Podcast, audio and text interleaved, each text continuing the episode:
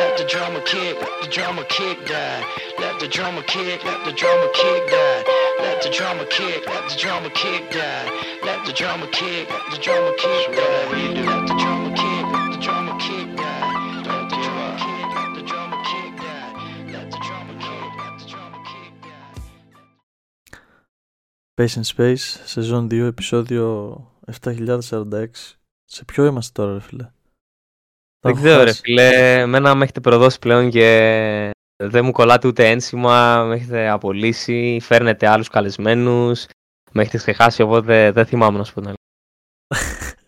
έλα, έλα. επεισόδιο 9 είναι, επεισόδιο 9. Τώρα τσέκαρα τις- Επεισόδιο 9. τσέκαρα τις Ωραίος. σημειώσεις σου, ναι. Το, το τσέκαρες όμως, δεν το, δεν το θυμόσουν, έπρεπε να το κοιτάξει. Έπρεπε να το κοιτάξω. Σε λίγο θα χάσω το λογαριασμό και θα λέω ότι να είναι. Θα λέω επεισόδιο 57.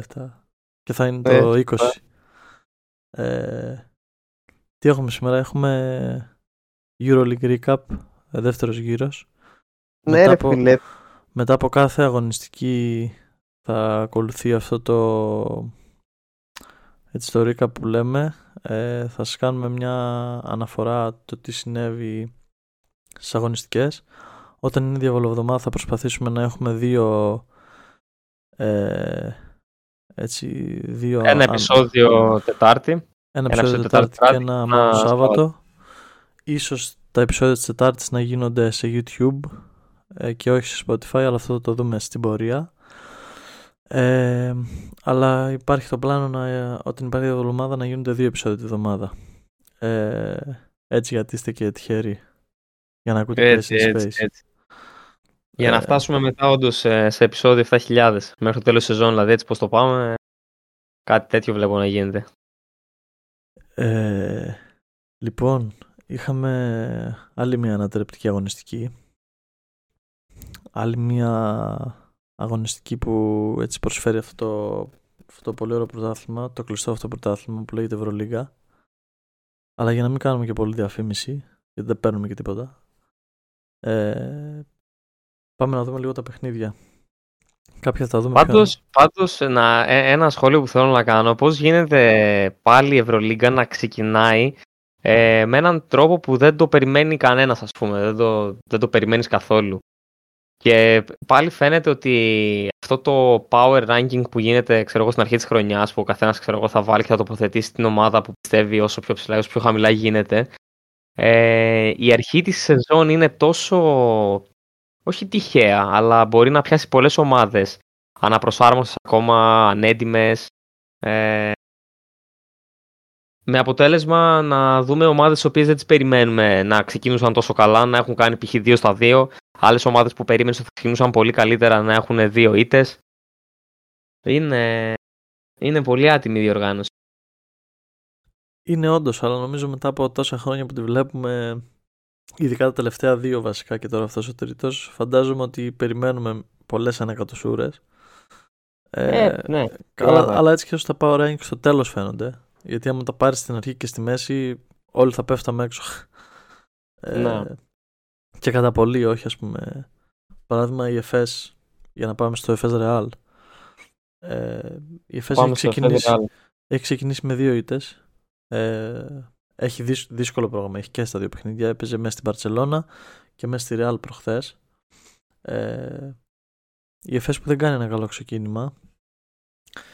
Ο, ο Εμέρα Τσάν στον πάγκο που είναι πρώτη χρονιά προπονητής στην Ευρωλίγα ε, δείχνει να ζορίζεται στην αρχή και αυτός και η ομάδα προσπαθούν να βρουν τους ρόλους του. Λογικό είναι έφυγε ο Μίσιτς και ο Ταμάν Ε, δεν είναι εύκολο, ρε. Ναι, εντάξει. Και, και είναι και αυτό που είπες ότι υπό ποια προϋπόθεση ξεκινάς την τη φετινή σεζόν.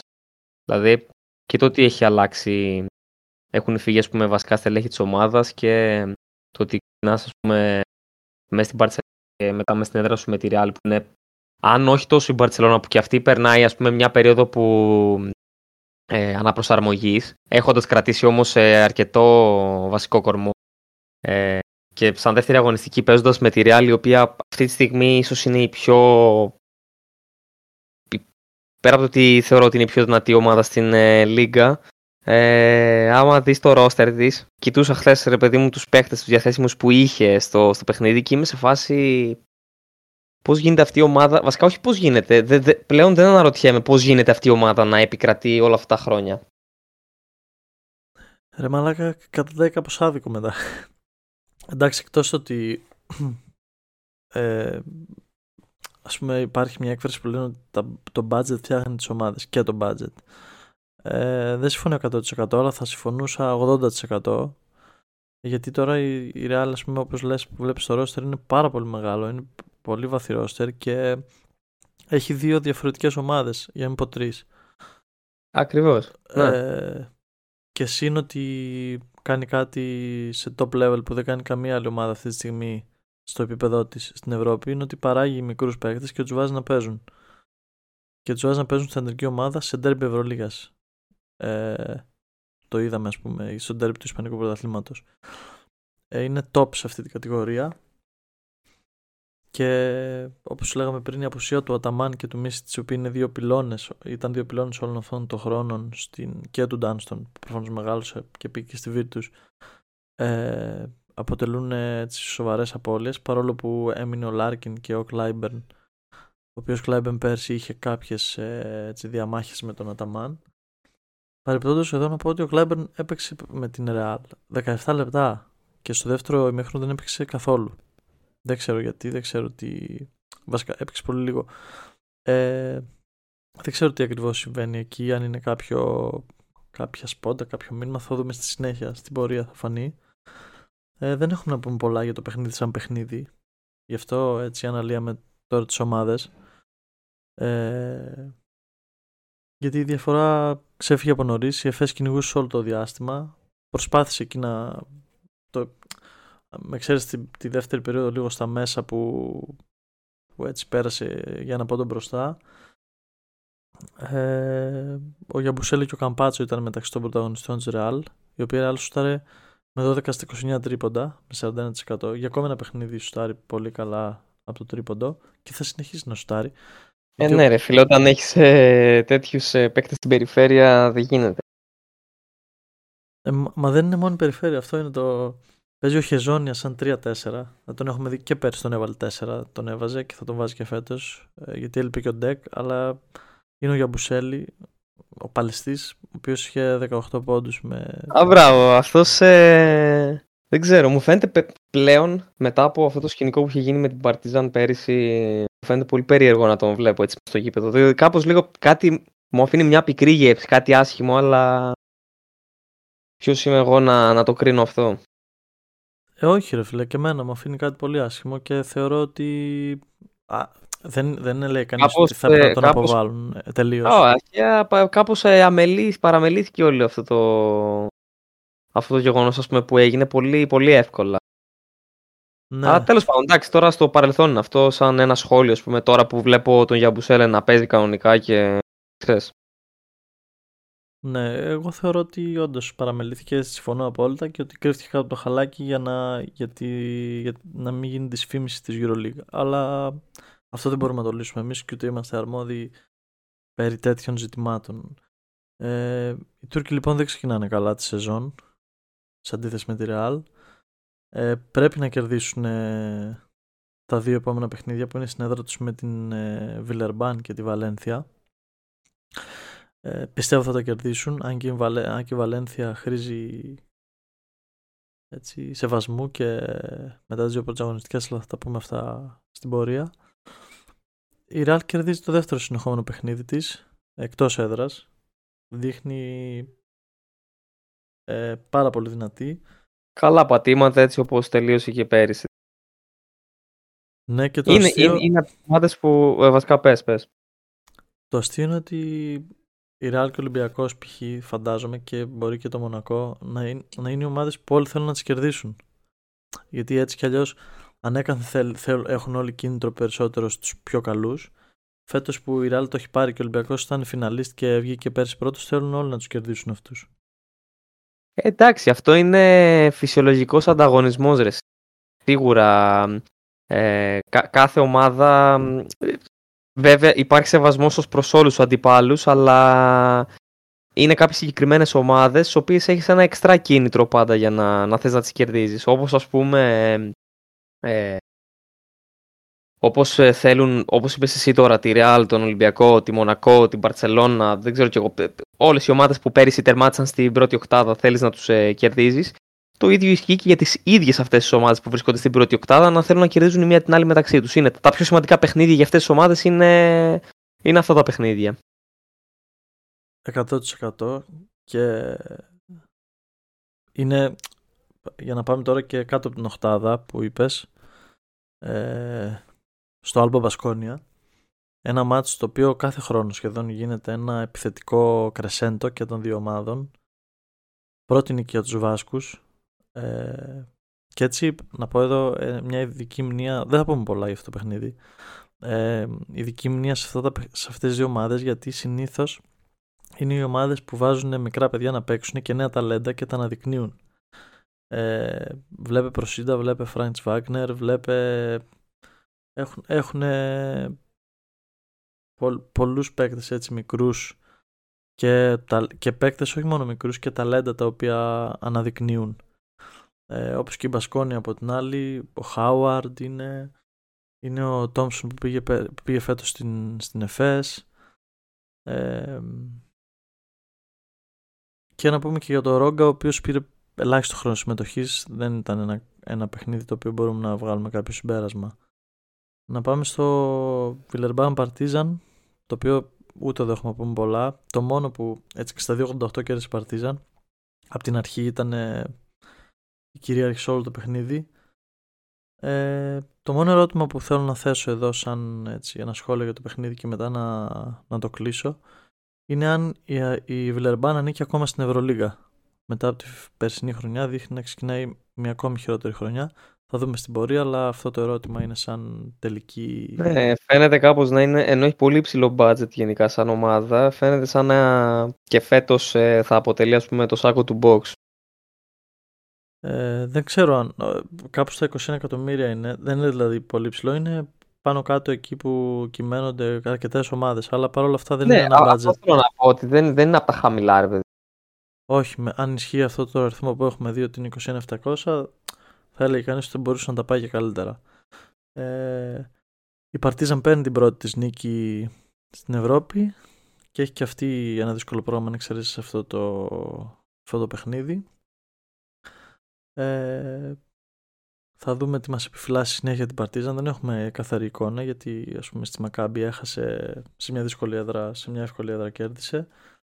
Εγώ νιώθω ότι, νιώθω ότι η Παρτίζαν ε, κάπως θα, θα ακολουθήσει παρόμοια πορεία με την περσινή. Δηλαδή στην αρχή κάπως λίγο τα πατήματά της μπορεί να είναι περίεργα, μπορεί να είναι μία νίκη, μία ήττα, να το πηγαίνει κάπως έτσι, αλλά νιώθω ότι ο Μπράντοβιτς θα βρει τον τρόπο να, ε, να το δώσει και προς τους παίκτες, να το περάσει προς τους παίκτες του, το, όλη αυτή την οτροπία του να αγκαζώσει την κατάλληλη χρονική στιγμή ας πούμε και να το πας μέχρι τέλους μετά. Δεν ξέρω, δηλαδή εγώ από την Παρτίζαν περιμένω πράγματα, ίσως όχι ε, από τώρα, δηλαδή μπορεί να, να μην φέρνει ας πούμε θετικά αποτελέσματα σε κάθε αγωνιστική τώρα, αλλά την περιμένω την κατάλληλη χρονική στιγμή να, να πατήσει πόδι. Ε, δεν ξέρω πώς θα πάει η χρονιά, αλλά θεωρώ ότι πρέπει να πάρουν δύο-τρεις μεταγραφές. Ένα ψηλό σίγουρα γιατί αν μείνουμε το Καμίνης και έχουν πολύ σοβαρό θέμα στο pick and roll. Ε, παίζει και ο Κοπρίβιτσα φέτος ε, που είναι ένας ταλαντούχος, αλλά, αλλά θα πρέπει να του δώσουν πολύ χρόνο και υπομονή.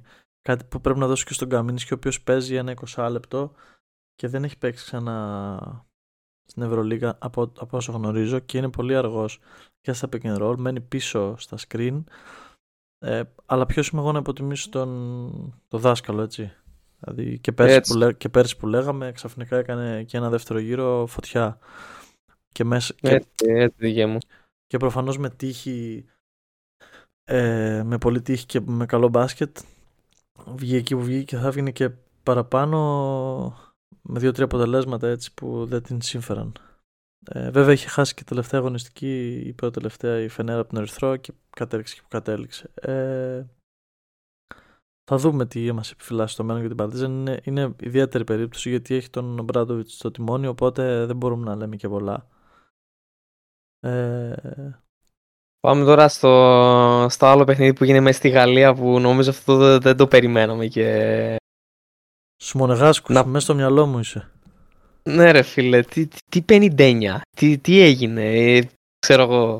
Οκ, ακόμα δεν είναι ολοκληρωμένη η ομάδα. Ίσως ε, έχει υπάρξει πολύ, πολύ μεγάλο hype ε, ε, με τον, ε, με τον Kemba Walker που έχει έρθει. Περιμένουν και τον, ε, τον Diallo.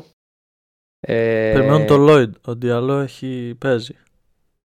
Τον, ε, ναι, sorry, τον Lloyd. Ε, Παρ' όλα αυτά, μ, μου κάνει πολύ μεγάλη εντύπωση μια ομάδα που είναι πολύ, α- αρκε- ιδιαίτερα επιθετικογενής ε, να, να μένει τόσο χαμηλά στο σκορ. Βέβαια, Όλα πήγαν πολύ στραβά για τη Μονακό χθες το βράδυ. Απ' την άλλη, η Virtus ε, καταιγιστική πίσω από τη γραμμή των 6,75. Αλλά ναι, δεν ξέρω ποιο, ποιο είναι το σχολείο σου τώρα πάνω σε αυτό. Εδώ είδαμε, καταρχάς να σου πω ότι και, γιατί και το προηγούμενο μάτς ήταν της Μονακό. Ε, 70-65 έχασε από τη Βαλένθια. Ενεργητικό 65 στο πρώτο παιχνίδι, ενεργητικό 59 τώρα. 75, μας, μας κάνει μέσω όρο 62 πόντους στα δύο παιχνίδια. Πρέπει να είναι η χειρότερη συγκομιδία αυτή τη στιγμή στην Ευρωλίγα. Επιθετικά σίγουρα. Ε, τραγική η Μονακό, έχει κάνει πολύ κακό ξεκίνημα. Φαίνεται ότι της λείπει πάρα πολύ ο Τζόρνταν Λόιτ. Δεν λέω ότι θα κέρδισε τα παιχνίδια, αλλά έχει εμφανή έλλ- έλλειψη στο σκοράρισμα. Ο James ήταν εκεί, 21 έχει στο πρώτο, 14 στο δεύτερο. Οκ. Ε, θα τα κάνει ο James αυτά που είναι να κάνει. Η Μονακό δείχνει να, να ξεκινάει, όχι δείχνει, ξεκινάει χάλια. Σίγουρα θα βελτιωθεί, είναι το πλέον αναμενόμενο. Διαβάζω ότι η κατάσταση του, του Κέμπα και το σώμα του έχει μπει σε ρυθμούς για να αγωνιστεί και σιγά σιγά φαντάζομαι ότι θα μπει. Ε, αν και το περίμενα όντως απίστευτο να παίξει. Θα δούμε ποια θα είναι η εξέλιξη. Δεν μπορούμε να πούμε και τι να πούμε για το Δεν μάτς. γίνεται να πούμε κάτι τώρα, όχι. Το Είναι αυτό σίγουρα... μπορούμε να πούμε σε αριθμούς ας πούμε που πάλι δεν είναι ενδεικτικό είναι 4-22 τρίποτα για τη Μονακό 16-31 για την, ε, για τη Virtus και τα λάθη που 8 για τη Μονακό 14 για τη Virtus αν το βλέπει κανείς αυτό θα έλεγε ότι οκ δεν είναι τόση διαφορά δεν θα πρέπει να είναι τόση αλλά μη σε ξεγελάνε τα λάθη της Μονακό γιατί και πέρσι ήταν η ομάδα με τα δεύτερα πιο λίγα γιατί παίζει πολύ is- isolation Ακριβώς. οπότε δεν έχει πολύ ε, Κυκλοφορία της μπάλας. κυκλοφορία της μπάλας. Ε, έτυχε να λείπει αισθητά ο Lloyd και το highlight της βραδιάς έτσι για να μάλλον να πω ένα, ένα fact και ένα highlight. Το highlight είναι ότι αφιέρωσαν την νίκη στον Ακύλε Πολωνάρα ο οποίος έκανε μια, ο οποίος έλειπε από το παιχνίδι γιατί είχε κάνει μια πολύ σοβαρή εγχείρηση και όλα δείχνουν με βάση το ιατρικό επιτε- επιτελείο της Virtus ότι είναι καλά και σ- ελπίζουμε να επιστρέψει κοντά στα γήπεδα. Ε, τιμή και δόξη στον Ακύλε και αναμένουμε. Και ένα fact είναι ότι η starting five αρχική πεντάδα της, της Virtus ήταν η εξής ε, Α- Αζάια Κόρντινιε που είναι 26 χρονών, Τορνίκη Σεγγέλια 32, Ντάνιελ Χάκετ 35, Μπράιν Τάσον 37 και Μάρκο Μπελνέλ 37. Αυτοί, Ναι. μαζί, αυτοί μαζί μας κάνουν τη δεύτερη μεγαλύτερη σε ηλικία αρχική πεντάδα στην ιστορία της διοργάνωσης, για αυτούς που δεν το ήξεραν. Με ένα μέσο όρο κοντά στα 35. Ε, αυτοί, ήταν, Ε, αυτοί, είναι διέλυσαν, αυτοί διέλυσαν τη Μονακό. Ε, Α, μιλάμε για παίκτες με τρομερή εμπειρία, έτσι. δεν το συζητώ, δεν το συζητώ. Δηλαδή είναι... ε, θα έλεγα ότι είναι ρομαντικό. Οριακά ρομαντικό θα το λέω, έτσι μπασκετικό ρομαντικό. Είναι Ε, ναι ρε φίλε. η τώρα, παλιά εντάξει. καραβάνα, η παλιά καραβάνα. Αυτό. Είναι παίκτες που την προηγούμενη δεκαετία τους ε, ζήσαμε τόσο πολύ. Καλά, ποιοι είμαστε τώρα εμείς, λες και είμαστε, το λέμε λες και είμαστε μεγάλοι, ξέρω εγώ, αλλά... Α, και εμείς πιτσιρικάδες είμαστε, αλλά ξέρεις, είναι παίκτες που ε, όντας πιο μικρά παιδιά, τους ζήσαμε, ας πούμε, πολύ περισσότερο και είναι πλέον οι παλέμαχοι, ας πούμε, της... ε, οι- όχι παλέμαχοι, οι βετεράνοι. Ε, παλέμαχοι βετεράνοι, βάλτε το όπως θες. Καλά και εσύ μη χαίρεσαι, τα 30 πλησιάζεις. Έλα ρε διγέ μου, όχι ακόμα τώρα, εντάξει, είπ- είπαμε. Α. Ε, Στη Ματσάρα στη Λιθουανία, Ζαλγκύρης Ερυθρός 79-74. Κλασικό ντέρμπι. Η έδρα φωτιά της, της Ζαλγκύρης κάθε χρόνο. Γουστάρω Καλά, να, τη- γουστάρω να τη πάντα. βλέπω. Ε, πρώτο εντός για τους Λιθουανούς οι οποίοι είχαν κερδίσει μέσα στη Βίρτου στην προηγούμενη αγωνιστική. Ε, και έτσι- Καλοκαίρι, ξεκινάει πολύ δυνατά. πολύ δυνατά και επ- έχει επιστρέψει ο Evans σε πολύ καλή κατάσταση και έτσι κυκλοφορεί, κυκλοφορεί και το αστείο βίντεο της προηγούμενης αγωνιστικής με το coach Max Vitis να βλέπει το φύλλο αγώνας και να λέει ο Evans να έχει βάλει 25 και να του λέει όμως είχες 0 assist και να γελάνε όλοι μαζί στα αποδητήρια. Ο coach Max Vitis πέρσι τιμή και δόξη στον coach Max Vitis ο οποίος πέρσι ήταν ο, ο δεύτερος υποψήφιος για προπονητής της χρονιάς κάτω από τον coach Μπαρτζόκα. Ίσως φέτος να είναι η χρονιά του. Δεν ξέρω πώς θα πάει η Ζαλγκύρης, αλλά αν μπει στα play-off θα, ή στα play πιστεύω θα το πάρει. Ε, αν και δεν ξέρω αν ο Τσούς Ματέο έχει πάρει προπονητής της χρονιάς, γιατί έτσι όπως βλέπω τη Real ενδεχομένως να είναι αυτοί οι δύο φιναλίστ. Εντάξει, χω, χω, χωρίς να θέλω, δεν, δεν θέλω να υποτιμήσω τον ε, Ματέο σε καμιά περίπτωση. Ε, γιατί έχει, ε, είναι και τι υλικό έχεις ε, στα χέρια σου πάντα. Γιατί κάμια φορά ε, πολύ καλό, ένας πολύ καλός, προ- ένας καλός βασικά προπονητής μπορεί να αναδειχθεί ακόμα περισσότερο και μέσα από, τους, ε, από το υλικό που έχει, από τους παίκτες. Ενώ υπάρχουν άλλοι προπονητές οι οποίοι μπορούν να αναδειχθούν ε, πολύ περισσότερο από, την, ε, από το πώς θα διαχειριστούν ε, το, το υλικό τους και πώς θα εξελίξουν αυτοί οι ίδιοι το υλικό που, που έχουν. 100% γι' αυτό και πέρσι ήταν ο Μαξβίτης ο δεύτερος υποψήφιος και ο Μπαρτζόκας βγήκε προπονητής της χρονιάς. Ε, 13 εύστοχα τρίποντα και από τις δύο ομάδες. Το λες είχα μιλήσει κομιδί.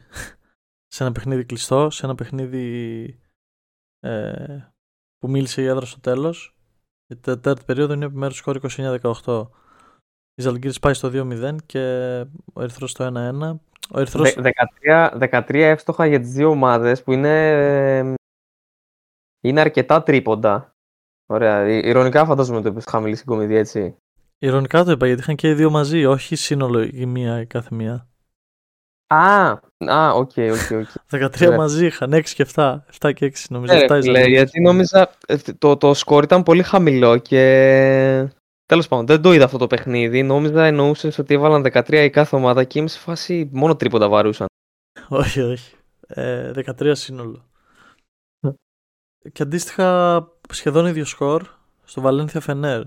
Ε, Βαλένθια 77-74. Ε, Εκεί έπεσε... Έγινε γερό μάτς.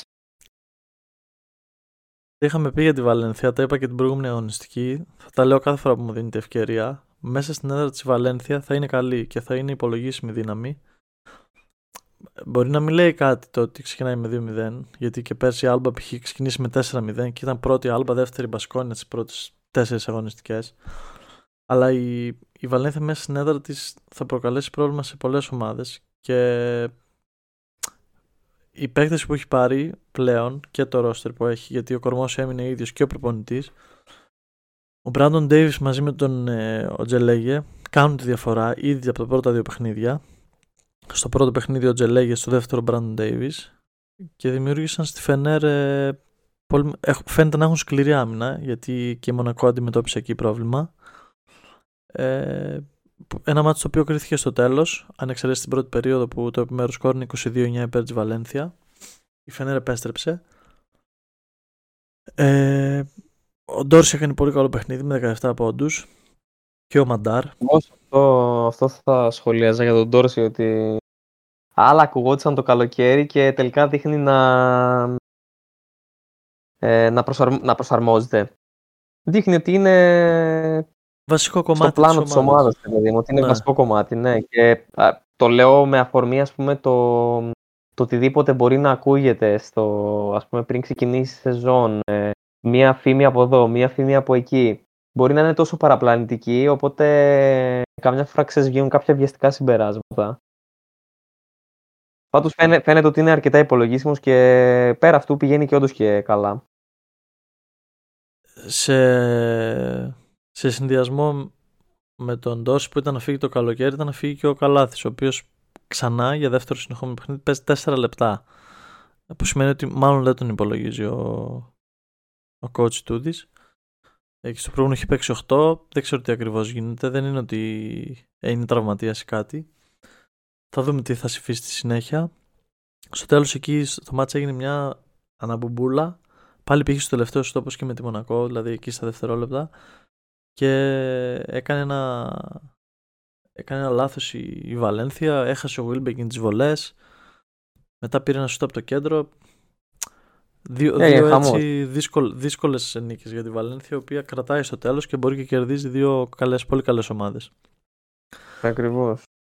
Ε, και πάμε τώρα στο main dish, να το πούμε. Τώρα στις, ε, τώρα ό, όσοι καθίσατε και τα ακούσατε μέχρι εδώ, το κάναμε επίτηδες έτσι για να μείνετε μέχρι τώρα, κατάλαβες; τώρα ξεκινάει το καλό, παιδιά. Έτσι, τώρα πάμε εδώ στις ελληνικές ομάδες. Λοιπόν, πρώτο παιχνίδι. Θα το ξεκινήσουμε ναι, χρονικά βασικά. Πρώτα ήταν ο Παναθηναϊκός με την Bayern. Ακριβώς. Ε, νικητής ο Παναθηναϊκός στην πρώτη νίκη, την ευρωπαϊκή του νίκη επί Αταμάν. Ε, με επιμέρους 78-71. Σημαντική νίκη για τον Παναθηναϊκό, πολύ σημαντική, γιατί ήταν και χωρίς Λούκα. Πολύ σημαντική νίκη. Δεν είναι μόνο ότι είναι χωρίς Λούκα, είναι ότι παίζει καιρό χωρίς Μίτογλου. Προσπαθούν να βρουν όλους. Ήθελαν, δεν ήξεραν αν θα διώξουν τον Γκρικόνης. Ε, ο Παπαπέτρου ήταν αμφίβολος, τελικά έπαιξε. Εμένα ο, Γκριγό, ο Γκριγόνης μου αρέσει αρκετά στο, σε αυτό το συγκεκριμένο πλάνο που έχει ο Παναθηναϊκός τώρα. Ε, μ' αρέσει πολύ περισσότερο ο Γκριγόνης και πιστεύω ότι μπορεί να αξιοποιηθεί πολύ καλύτερα από ό,τι ήταν πέρυσι. Θεωρώ κι εγώ ναι, αλλά δεν είναι για τρία. Πρέπει να παίζει στο δύο. Που εκεί ναι. έχει πάρει τον Γκάιλ Γκάι. Ε, τον οποίο αρέσει πολύ στον Αταμάν και δεν ξέρω πώς θα. Δεν νομίζω ότι δηλαδή θα τον διώξει. Πιστεύω αν την πληρώσει κάποιος και βάσει συμβολέου και βάσει ονόματος θα είναι ο Γκραντ. Αν φύγει παίκτης. Αν φύγει παίκτης ε, για να πάρει. Που είπαν ότι αν χρειαστεί παίκτη θα πάρουν, που για να το λένε σημαίνει ότι κάτι θα συμβεί. Ε, ε, Τέλος πάντων, πάμε στα, στο μάτς, τα, τα γεγονότα. Ο Παναθηναϊκός κάνει ένα τρομερό ξεκίνημα. 23-11 πρώτη περίοδο με, με φανταστικό Βιλντόζα και η πρώτη πεντάδα και αμυντικά και επιθετικά είναι φανταστική. Ε, έχει μπει, κάνει το πρώτο καλό μέρος δεν θα πω σύνολο παιχνιδιού, ο Βιλντόζα από τότε που ήρθε στον Παναθηναϊκό. Ε, και έτσι βλέπουμε χωρίς το Σλούκα μια πρώτη εικόνα. Είναι λίγο, νιώθει λίγο πιο ελεύθερος και είναι λογικό αυτό. Ακούω κάποια σχόλια ότι θα, θα έπρεπε ο, ο Σλούκας, ο Βιλντός να παίζει με τον Σλούκα. Εγώ δεν το βλέπω αυτό γιατί το είδα, σε το είδα με, τον, με τον Ολυμπιακό και δεν λειτουργήσε. Δεν ξέρω με τις άλλες ομάδες πώς θα λειτουργήσει. Γιατί όλες οι ομάδες είναι διαφορετικές. Αυτό θα έλεγα και εγώ ότι δεν μπορείς να κρίνεις. Ακόμα είναι πάρα πολύ νωρίς. Δεν μπορείς να βγάλεις συμπέρασμα τώρα από τα, από τα πρώτα παιχνίδια. Και δεν είναι και πολύ αντιπροσωπευτικά κιόλας τα πρώτα παιχνίδια. Και πόσο μάλλον έτσι πώς έτυχε τώρα να είναι και υπό τέτοια συνθήκη μεταξύ Ολυμπιακού και Παναθηναϊκού. Ε, νομίζω ότι θέλει, χρειάζεται ακόμα χρόνος για να να, να μπορέσουμε να πούμε και εμείς με σιγουριά για το κατά πόσο ο Βιλντόζα μες Σλούκα θα έπρεπε να είναι στο, στο ίδιο σχήμα. Πάντως, ε, αυτό που είπες και εσύ ε, στο, στο μάτι τώρα με την Bayern, ε, φαινόταν ότι ο Βιλντόζα ήταν, είχε πιο ελεύθερο παιχνίδι κάπως. Του, ε, του, του, του, έργαζε τέλος πάντων το έτσι που κυλούσε το παιχνίδι.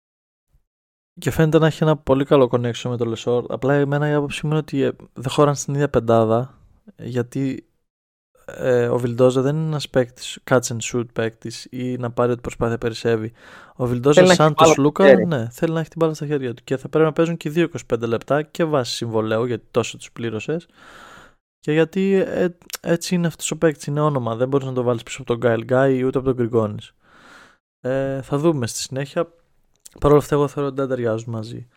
Και, και αμυντικά έτσι, όχι μόνο επιθετικά. Ε, η Bayern παρά το κακό ξεκίνημα με, με τον Πολμάρο, έτσι και για όσους δεν γνωρίζουν, είναι Αργεν, Αργεντίνο-Ιταλό. Γιατί κοροϊδεύανε κάποιοι το speaker της Ευρωλίγα που τον έλεγε Ιταλό.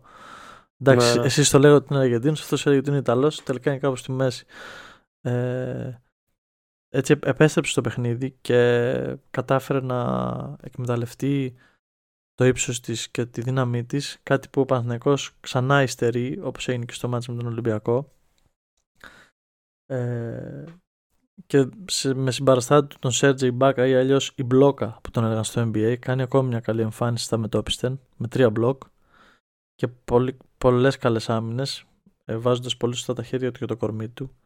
Ο Ιμπάκα αν μείνει υγιής φίλε πιστεύω θα είναι σίγουρα υποψήφιος για αμυντικό της χρονιάς. Top 3. Ε, ήρθε εντάξει. Τι ηλικία, σε τι ηλικία είναι ο Ιμπάκα; 34 πρέπει να είναι, 35 δεν είμαι σίγουρος. Εντάξει, μεγάλος είναι, αλλά έχει, μπορεί να προσφέρει αρκετά στην ε, Ευρωλίγκα. Αλλά είναι και αυτό που είπες, το κατά πόσο θα μείνει υγιής. Ναι, αυτό είναι, αυτό είναι το στοίχημα, αλλά από ό,τι βλέπω έχει Γενικά είναι, είναι ωραίο που βλέπουμε παίκτες του NBA να, να έρχονται να παίξουν, να δοκιμάσουν ας πούμε, την τύχη τους στο, στην Ευρωλίγκα. Ναι, είναι πολύ ωραίο και νομίζω είναι η πρώτη χρονιά που έχουν έρθει τόσοι πολλοί. Ε, γιατί αντίστοιχα έχουμε συνηθίσει μόνο να φεύγουν οι καλοί Ευρωπαίοι σε εισαγωγικά. Καλή είναι σχετικό. Ε, και όχι να έρχονται καλοί NBA που είναι πάλι σχετικό. Αυτή τη στιγμή ναι. βλέπουμε δύο NBA οι οποίοι είναι τα πιο γνωστά ονόματα. Ο Ιμπάκα. Οι τρία είναι τα πιο γνωστά όνόματα. Ο Ιμπάκα, ο Τζαπάρι Πάρκερ της Μπαρσελόνα και ο Κέμπα Γόκερ. Ο Κέμπα δεν τον έχουμε δει ακόμα, αλλά οι υπόλοιποι δύο έχουν μπει ζεστά. Παίζουν και στο πρωτάθλημα και στην Ευρωλίγα και έχουν κάνει και καλές εμφανίσεις. Μακάρι να συνεχίσουν έτσι. Ε, για τον Παναθηναϊκό επίσης, ε, για να πάμε και στο παιχνίδι, ε, θετική παρουσία και του Ματζούκα που παίρνει χρόνο, ειδικά τώρα που περιμένει ακόμα ο Αταμάν τον, ε, τον Μίτογλου. Ε, θετική παρουσία του, του Παπαπέτρου και επίσης ε, πάρα πολύ καλή εμφάνιση και από Χουάντσο και από Λεσόρτ. Ε, έχω πριν πάω στο Μαντζούκα γιατί έχω έτσι ένα ολόκληρο note για το Μαντζούκα που θέλω να το πω. Ε, συμφωνώ ότι ήταν καταλυτικός. Δεύτερο μέρος γενικά συνολικά, συνολικά ε, ανήκει στην Bayern σε σχέση με το πρώτο μέρος και παρά την τραγική αστοχία του Edwards έμεινε στο παιχνίδι με τον καταλυτικό Μπούκερ ο οποίος πήρε πολλά rebound και τα σουτ του Φρανσίσκο ο οποίος μοιάζει έτοιμος για την Ευρωλίγα και υπό τις οδηγίες του Λάσου θεωρώ ότι θα γίνει ένας καλός παίκτης. Και επίσης κρατήστε, γιατί δεν το είπα πριν, κρατήστε το όνομα Μπολμάρο. Θα μας απασχολήσει τα επόμενα χρόνια. Θεωρώ ότι θα γίνει ένας από τους καλύτερους point guard στην Ευρώπη. Ε, ο Χουάντσο, όπως είπες, ήταν κομβικός για ακόμα ένα παιχνίδι μαζί με το Λεσόρ. Θα, θα, αυτοί θα είναι που θα κρίνουν. Αυτοί οι δύο και ο Σλούκας θα είναι που θα κρίνουν συνήθως τα παιχνίδια, ειδικά στο τέλος και σε μια γενικότερη εικόνα θα είναι τρεις ηγέτες του Παναθηναϊκού. Εν απουσία όμως του Σλούκα, ο Γκραντ ήταν αυτός που έβαλε τα κρίσιμα. Ο οποίος Γκραντ άκουσε και έλεγαν μεταξύ τους οπαδού του Παναθηναϊκού τα πιο πολλά για αυτόν και τα, τα χειρότερα για αυτόν. Ότι είναι μεγάλος, ότι σιγά τον παίκτη και ότι χρειαζόμαστε καλύτερους παίκτες. Μ' αρέσει πολύ σαν παίκτης ε, και, και επιθετικά και αμυντικά ε, το θεωρώ πολύ τίμιο παίκτη. Ναι, και ειδικά για αυτό το ρόλο που κάνει και το χρόνο που παίζει. Τώρα προφανώς το είδαμε σε πιο μεγάλο ρόλο γιατί έλειπε ο Λούκας. Αλλά είναι λίγο παραπάνω από το τίμιος για μένα. Και ο X Factor του παιχνιδιού για μένα είναι ο Λευτέρης Ματζούκας. Ο οποίος ακόμα απορώ γιατί δεν ήταν στην αποστολή της Εθνικής το καλοκαίρι. Αλλά αυτό είναι μια άλλη συζήτηση. Αλλά θα συνεχίσω να απορώ. Ε, σκοράρει 3 στα 3 τρίποντα σε καθοριστικά σημεία του παιχνιδιού. Το ένα στο εμίχρονο από τα τρία. Και το άλλο είναι στην τέταρτη περίοδο εκεί που πάει να πλησιάσει η Bayern ε, βάζει κάποιες πολύ καλές άμυνες και νομίζω κάνει την πιο ουσιώδη εμφάνιση για αυτόν στην Ευρώπη. Σε ένα ρόστερ που πάει να πρωταγωνιστήσει και να είναι από τις καλύτερες ομάδες στην Ευρώπη δυνητικά. Είναι, είναι ένα παιδί που δεν πρέπει να εξαρτηθεί με τίποτα. Θα είναι, θα είναι πολύ μεγάλο κρίμα. Έχει πάρα πολλές, ε, πολύ, καλές πολύ καλή προοπτική για, για εξέλιξη και ακόμα και με την επιστροφή του Μίτογλου κάπως τώρα δεν ξέρω σε τι ακριβώς σχήμα ε, θεωρώ ότι θα πρέπει να του δίνετε χρόνο. Ακόμα, και στην, ακόμα και στην Ευρωλίγκα γιατί εντάξει προφανώς ε, στην Basket League ε, και με το ε, πώς το λένε, με το rotation ρε παιδί μου θα, σίγουρα θα δίνετε χρόνο σε τέτοιους παίκτες Αλλά θεωρώ ότι και στην Ευρωλίγκα είναι ένας παίκτης που ο Παναθηναϊκός τον, τον χρειάζεται, τον χρειάζεται αρκετά. Δίνει μια άλλη άβρα, δίνει ένα άλλο τρόπο, ένα άλλο στυλ. Θα σου πω εγώ τι βλέπω. Πιστεύω ότι θα παίξει με τον Αταμάν. Γιατί ο Αταμάν μια ζωή. Μια ζωή το, αυτό που του αρέσει να κάνει είναι να έχει κυρίως την μπάλα στα χέρια των χειριστών και οι υπόλοιποι να περιμένουν στις γωνίες για να πάρουν τα σουτ που τους αναλογούν και τα σουτ που πρέπει. Γι' αυτό νιώθει καλύτερα φέτος ο Γκριγκόνης και είναι πιο αποτελεσματικός γιατί δεν κάνει τον Τζόρνταν. Γι' αυτό ε, έχει ξεκινήσει καλά ο Ματζούκας. Ε, επίσης θεωρώ ότι για αυτό, γιατί το λέω αυτό γιατί ένας ρόλος που ταιριάζει στο Ματζούκα είναι το 3D ε, που πιστεύω ότι θα τον βάζει 3D σημαίνει ότι μπροστά έχω το καλό μου, το, καλό μου, το όπλο μου είναι το τρίποντο και, και πίσω είναι η άμυνα και γι' αυτό παίζω επειδή είμαι επειδή κάνω αυτά δύο σε πολύ καλό βαθμό είμαι αγκυροβολισμένος στη γωνία δεν τριπλάρω ε, δεν παίρνω screen ε, και κάνω αυτό, περιμένω την μπάλα στο κατάλληλο σημείο, στο κατάλληλο χρόνο και σουτάρω και είμαι εκτελεστής. Κάτι που αυτό ακριβώς έκανε με την Bayern ο Ματζούκα. Μπορεί να το κάνει, έχει το κορμί, σίγουρα έχει το shoot, είναι το πρώτο που έχει. Θέλει δουλειά σίγουρα στο ένα εναντίον ενός στην άμυνα.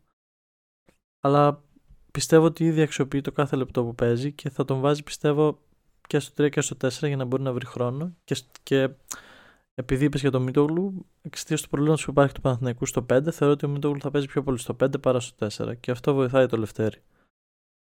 Ε... Μα, μακάρι, μακάρι. Έχει, έχει πολύ ψωμί γενικά και είναι πάρα πολύ μικρός ακόμα και όλο το μέλλον είναι μπροστά του άμα συνεχίζει να δουλεύει έτσι και πόσο μάλλον τώρα που του δίνεται αυτή η ευκαιρία να είναι σε ένα τέτοιο ρόστερ και με ένα τέτοιο προπονητή ε, μακάρι, μακάρι να εξελιχθεί αρκετά.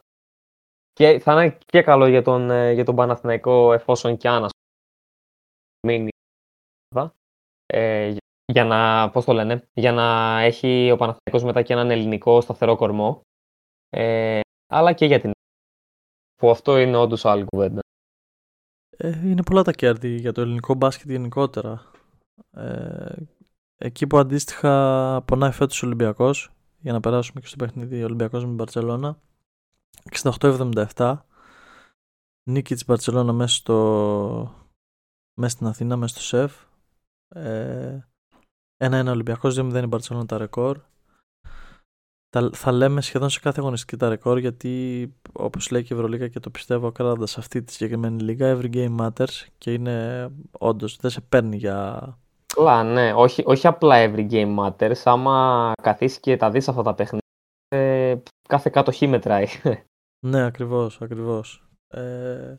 Και, αυτό είναι και, και αυτό είναι και το ωραίο αυτής της λίγας αυτό είναι νομίζω που την κάνει τόσο ξεχωριστή, ότι ε, ξέρω εγώ σε ένα παιχνίδι της 12 ε, της αγωνιστικής ε, θα δεις να, να πέφτει ξύλο σε κάθε κατοχή ας πούμε παιχνιδιού. Είναι φοβερό. Ναι, είναι το ίδιο σημαντικό η πρώτη αγωνιστική με τη μεσαία και την τελευταία. Δεν υπάρχει, δεν τα ξεχωρίζουν.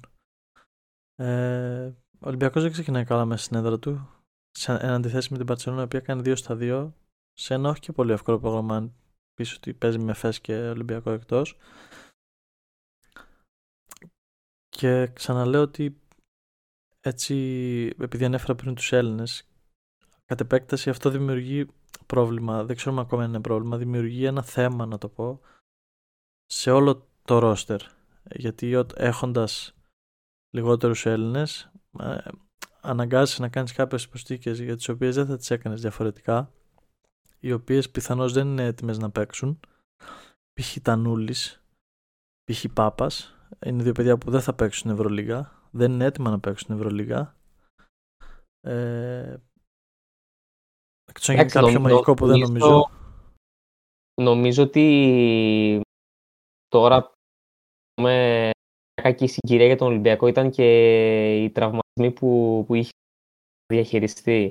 Δηλαδή άμα δεν είχε τραυματισμό δεν θα συζητήσουμε τώρα για το άμα θα χρησιμοποιούταν ο Τανούλης ή ο Πάπα ή άμα θα ήταν τόσο το, το, το Σίγουρα, είναι, σίγουρα είναι θέμα το γεγονός ότι ο ελληνικός κορμός του απαρτίζεται από πολύ λίγους παίκτες και μιλάω για τους παίκτες που είναι, είναι υπολογίσιμοι θα παίζουν και στην Ευρώπη.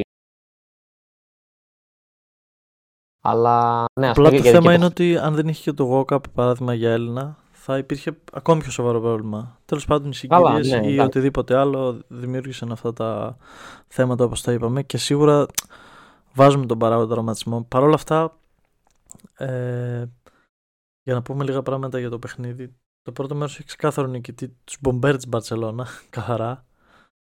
34-40 Είναι, επιμέρους. εντάξει, ε- ε- είναι ομάδα που κατά παράδοση είναι εύστοχη από το τρίποντο. Ε, εμένα δεν μου λέει κάτι τόσο πολύ. αυτό, Γιατί εντάξει, έχουμε δει πολλές φορές ότι και ομάδες που σουτάρουν τόσο καλά από το τρίποντο, μπορείς να βρεις διαφορετικούς τρόπους να κερδίσεις. Και, και θεωρώ, ας πούμε, ότι με βάση την εικόνα του παιχνιδιού χθες, ε, μπορούσε να το έχει κερδίσει. Ήταν μια. Και, και, και πέρα από τους τραυματισμούς και, ενώ και, και απουσίες που είχε ο Ολυμπιακός, οκ, και η Μπαρτσελώνα είναι μια λίγο πιο και, ε, καινούργια ομάδα, αλλά δεν είναι η, η τρομερή ομάδα που δεν μπορείς να τη χτυπήσεις με τίποτα. Δεν είναι τρομερή ομάδα που δεν μπορείς να τη χτυπήσεις, αλλά εγώ ήξερα με την Μπαρσελόνα του Σάρας ότι στηριζόταν πάρα πολύ στους ψηλούς. Και με τον Γκόμεθ πήρε. Εχθές οι ψηλοί δεν υπήρχαν πουθενά, ειδικά σε scoring. Από εκεί και πέρα ο... Πολύ κολακευτικό το 34-40 για τον Ολυμπιακό γιατί είχε- έχει κάνει πάρα πολλά λάθη στο πρώτο μήχρονο. Και όταν πάει τόσο χαμηλά το σκορ, γι' αυτό έλεγα για τα τρίποντα, ε, παίζει πάρα πολύ σημαντικό ρόλο ποιος θα βάλει. Γιατί είναι ότι τόσο απλό το τρίποντο είναι περισσότερο από το δίποντο. Και όταν πάει σε χαμηλό σκορ 68-77 το παιχνίδι, παράδειγμα, ε, μετράει πάρα πολύ το αν θα βάλω εγώ 5 παραπάνω, 8 παραπάνω που έβαλε η Μπαρτσελόνα, δεν ξέρω 10 πόσο έβαλε. Γι' αυτό ανέφερα τα τρίποντα και δεν, δεν είπα αν θα μπορούσε να νικήσει ή όχι. Ε, διστακτικό. Ναι. Ξέρεις τι Ρίχτω. γίνεται όμως. Ε, υπήρχε μεγάλη διαφορά στα τρίποντα, όμως ας πούμε το, το σκορ είναι, δεν είναι τόσο αντιπροσωπευτικό γιατί η διαφορά άνοιξε στο τέλος, στο τελευταίο λεπτό που ε, δεν ευστοχούσε ο Ολυμπιακός με τίποτα. Η Μπαρτσελώνα θα κέρδισε και κάποια φάουλα, έβαλε κάποιες βολές, έβαλε κάποιο καλάθι εύκολο. Δηλαδή μέχρι και δύο λεπτά πριν τελειώσει ο αγώνας οι ομάδες ήταν ε, ήταν, εκείνο, ήταν ένα κομβικό σημείο στα τελευταία λεπτά του παιχνιδιού που ε, ο Ολυμπιακός ε, μπλόκαρε, υπήρξε, βγήκε κούραση, δεν ξέρω ε, τι ακριβώς. Ε, όλα, Ναι. όλα μαζί έγιναν. 14-0 σερία είναι. Και ακόμη και να μην πάρεις τα δύο τελευταία καλάθια της Μπαρσελόνα, 68-71 είναι το σκορ, που σημαίνει ότι πάλι όποιος βάλει τα περισσότερα κερδίζει. Δηλαδή είναι τόσο μικρό το σκορ. ναι. Α, αυτό ή- ή- ήταν, δεν ήταν το θέμα σίγουρα η άμυνα. Μπορεί να έτρωγε όταν είσαι στο συν 7, 5 λεπτά πριν τελειώσει ο από εκεί και πέρα μετά αυτό που θέλεις είναι μια καλή διαχείριση του παιχνιδιού, τουλάχιστον να σκοράρεις στην επίδεση και ας φας πίσω στην άμυνα.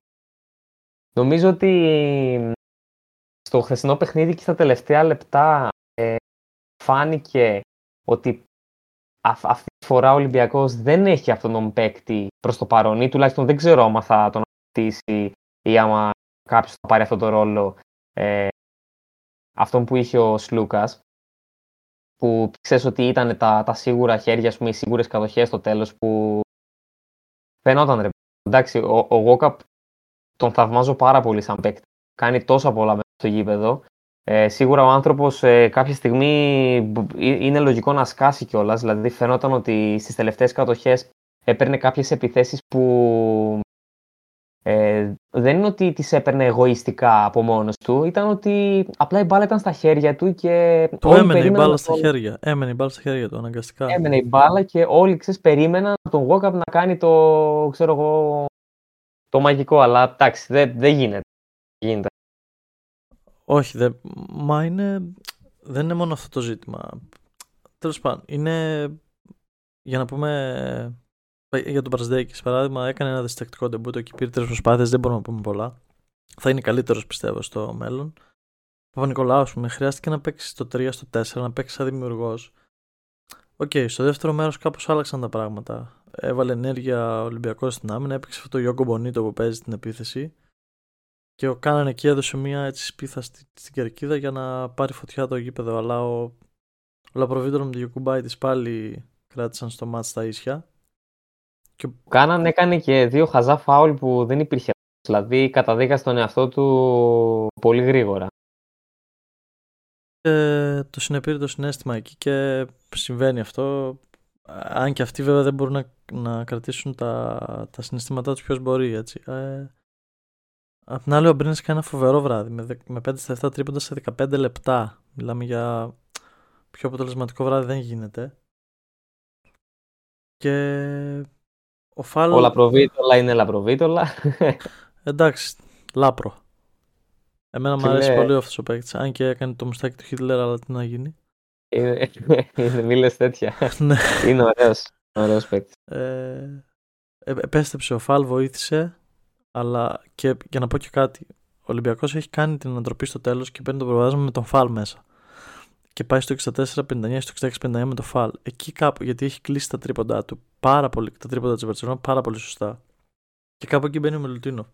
Ο Μιλουτίνοφ δεν είναι κακός αμυντικός, αλλά εκείνη τη στιγμή το momentum το έχει ο Φαλ και δεν ξέρω αν κέρδιζε ο Ολυμπιακός με το Φαλ προφανώς. Απλώς θέλω να πούμε ότι όλο γι' αυτό με τους τραυματισμούς ζήτησε αλλαγή ο ίδιος γιατί ήταν ανέτοιμος.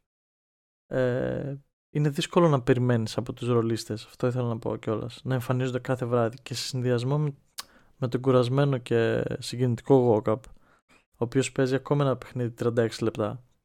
Τείνουν τα πράγματα να ζορίζουν στο τέλος. Γιατί κόπο τα, κυρι... τα κυριεύει όλα. Δεν μπορείς να περιμένεις από το, από το Λαρετζάκι κάθε αγωνιστική να σου βάζει 15-20 πόντους. Δεν θα γίνει.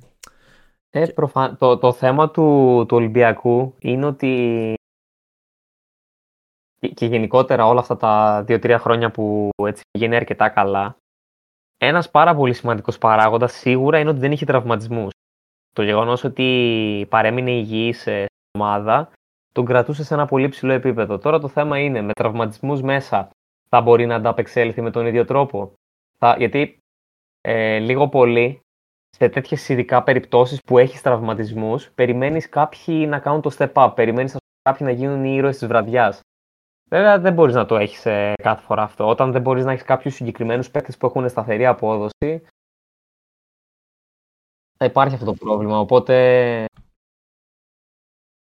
Εμένα το, το ερώτημα μου είναι: OK, okay, βγήκε ο coach Μπαρτζόκας και είπε ότι το πρόβλημα της Ευρωλίγα και γενικά τα παιχνίδια, και το λέει και χρόνια τώρα, και ο Γιασικεβίτσιους το είπε πέρσι, εξοντώνουν τους παίχτες γιατί είναι πάρα πολλά. Και ανέφερε, ας πούμε, συγκεκριμένα για τον Ολυμπιακό ότι παίζει Παρασκευή, Κυριακή, Τρίτη και Πέμπτη. Που το ίδιο ισχύει και πάνω κάτω για όλες τις ομάδες.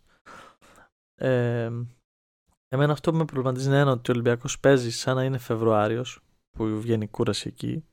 Σίγουρα μετράνε τραυματισμοί, αλλά απ' την άλλη ε, πήρες ένα παίκτη, τον Νάιτζερ Williams Γκος, καλός χρυσός, αλλά τι είναι να τραυματίζεται; Είτε λίγο σοβαρά, είτε για να μείνει δύο-τρεις αγωνιστικές έξω.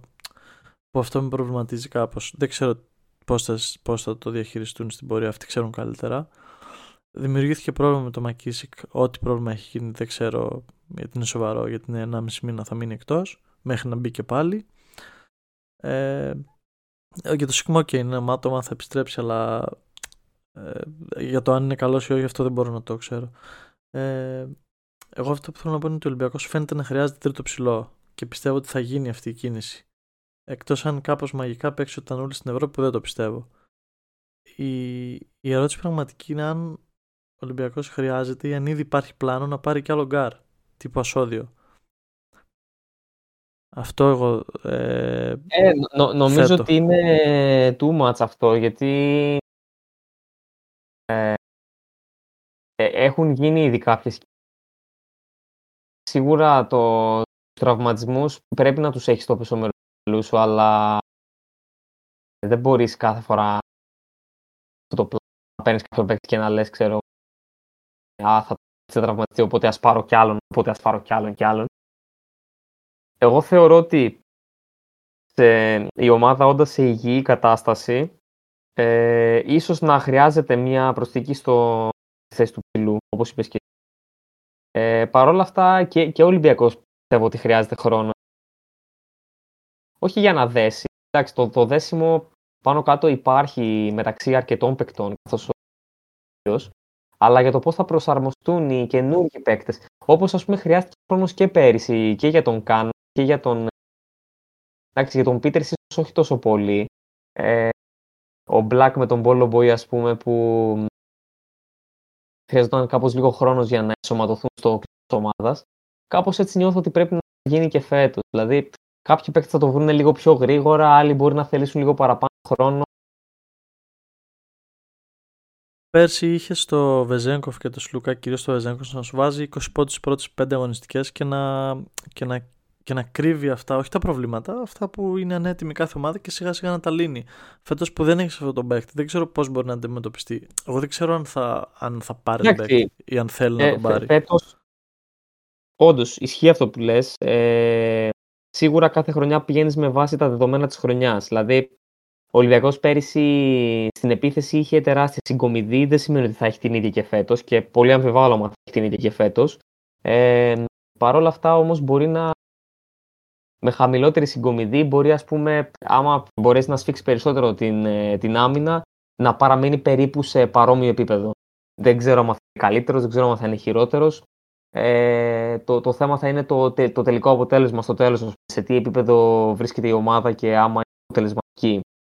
Ε, μπο, μπορεί να μην έχει τους σταθερούς παίκτες που θα σου φέρουν σε κάθε παιχνίδι, ξέρω εγώ, 20 πόντους, αλλά κάποιοι άλλοι παίκτες οι οποίοι είναι ήδη χρόνια στην ομάδα μπορεί να βρεθούν στο να έχουν τον ρόλο αυτόν. Ας πούμε. Βλέπουμε δηλαδή, εγώ πούμε προσωπικά βλέπω ε, στον Κάναν κάτι που μπορεί να δίνει πόντους ε, πολύ περισσότερους από αυτούς που έδινε πούμε, πέρυσι και να έχει πιο κομβικό ρόλο φέτος. Ακόμα είναι νωρίς το, μέχρι στιγμής ας πούμε έχει δείξει τέτοια ναι, έχει κάνει ένα φανταστικό ξεκίνημα όντως ο Κάναν και εγώ το βλέπω. Ε, και, εγώ και, ο, και ο Walker. Και ο, και, ο Και ο και ο το ίδιο. Απλά, απλά θεωρώ ότι, ρε παιδί μου, εγώ αυτό το είπα σαν απορία γιατί και εγώ ε, πολύ νωρίς είναι όντως και το θέτω σαν ερώτημα και για μένα να το σκεφτώ ε, γιατί όταν κερδίζεις σου δίνει χρόνο Κατάλαβες, ε, μπορείς να βάλεις πράγματα παραπάνω, σκέφτεσαι πιο ήρεμα. Ε, Αλλά σίγουρα είναι πιο εύκολα. Να είσαι, δεν μπορείς να είσαι στην κατά. Όχι, δεν γίνεται ούτε και... Σου, σου, σου, λέω και ας πούμε, ε, βάσει το υπάρχον ρόστερ που έχει ο Ολυμπιακός, όντας ε, υγιής, χωρίς τραυματισμούς, άμα τους βάλεις όλους κάτω ένα προς ένα, σε ένα παιχνίδι μπορεί να προσφέρουν, ε, άμα προσφέρουν κάποιοι λίγο περισσότερο, κάποιοι λίγο λιγότερο. Θεωρώ ότι τους πόντους που έχασες από αυτούς που σου έφερνε ο Λούκα και ο Βεζέγκοφ μπορείς να, να τους. Δεν, δεν πιστεύω ότι είναι κάτι ακατόρθωτο ή κάτι το οποίο είναι τόσο μακρύ. Ε, απλά είναι μια, ένα συνδυασμός παραγόντων. Θέλει λίγο υπομονή τώρα να υπάρξει λίγο περισσότερο δέσιμο, λίγο να επιστρέψουν παίκτες από τραυματισμούς. Θα δείξει την πορεία. OK, okay, το ακούω αυτό που λες. Απλά να ξέρεις, να θυμάσαι ότι αυτό το λέγαμε και το καλοκαίρι αυτό για τους πόντους αντικατάστασης. Προφανώς είναι νωρίς, αλλά ελπίζω να μην το λέμε και το Δεκέμβρη ακόμα. Καλά, να σου πω και κάτι όμως. Ακόμα και να το λέμε και τον, ε, και το Δεκέμβρη, ε, ποιος μπορεί να πει ότι, βασικά ποιος μπορεί να ξέρει το, σε τι κατάσταση βρίσκεται όχι μόνο ο Ολυμπιακός, η κάθε ομάδα από το Φλεβάρι και μετά. Το λέω επειδή έχουμε, το λένε, έχουμε συνηθίσει. Σκέφτομαι σαν παράδειγμα τώρα την Παρτίζαν η Παρτίζαν πέρυσι έκανε πολύ μέτρια σεζόν τον Γενάρη, το Φλεβάρι και από το Φλεβάρι και μετά ήταν, το πήγε τρένο, θα μπορούσε άνετα να βρισκόταν και στο φόρ και ποιος ξέρει τι θα γινόταν εκεί. Είναι μια διοργάνωση Ευρωλίγκα τέτοια που θεωρώ ότι πρέπει να πραγματικά πρέπει να φτάσει σε τις τελευταίες αγωνιστικές αλλά μπορεί να είναι τόσο ανατρεπτική, μπορούν να γίνουν τόσα πράγματα που δεν το λέω για να, να γαζόμαστε ας πούμε άμα δεν έρχονται τα, τα επιθυμητά αποτελέσματα, αλλά υπάρχει τόσος πολλής δρόμος μπροστά που όλα μπορούν να συμβούν, όλα μπορούν να αλλάξουν. Αυτός ήταν ε, κυρίες και κύριοι ο Στεφόπουλος. Τον ακούτε; Τον ακούτε, μας τον έχουν κλέψει στην Ολλανδία εκεί για ένα καλύτερο αύριο. Ε, ε, έχει, υπογράψει, έχει υπογράψει κλειστό τριετές. Ε, μην, ακούτε, μην, ακούτε, μην ακούτε που δεν, το, που δεν το πληρώνουμε, τον πληρώνουμε τα καλύτερα. Ε, μισό κιλό φέτα και ένα κιλό λάδι θα πάρει, μια χαρά είναι. Έτσι. Ε, ήμασταν οι Pace and Space, έτσι να σας κρατήσουμε παρέα. Και μην ξεχνάτε να, να μας κάνετε follow, να μας κάνετε τις αξιολογήσεις σας. Στο Spotify θα μας βρείτε με τα handle Space and Space στο YouTube. Επίσης Ε. ανεβαίνουν όλα τα επεισόδια μας στο YouTube. Ε, και σας ευχαριστούμε πολύ που, που είστε κοντά μας και μας στηρίζετε. Και από εδώ και πέρα έχουν αρχίσει και μπαίνουν και τα επεισόδια μας, τα, επει- όλα τα επεισόδια μας στο bio, στο Instagram και κάθε φορά που θα βγαίνει καινούργιο επεισόδιο θα μπαίνει εκεί. Συντονιστείτε για να μας ακούσετε. Space and Space. Καλή συνέχεια σε όλους.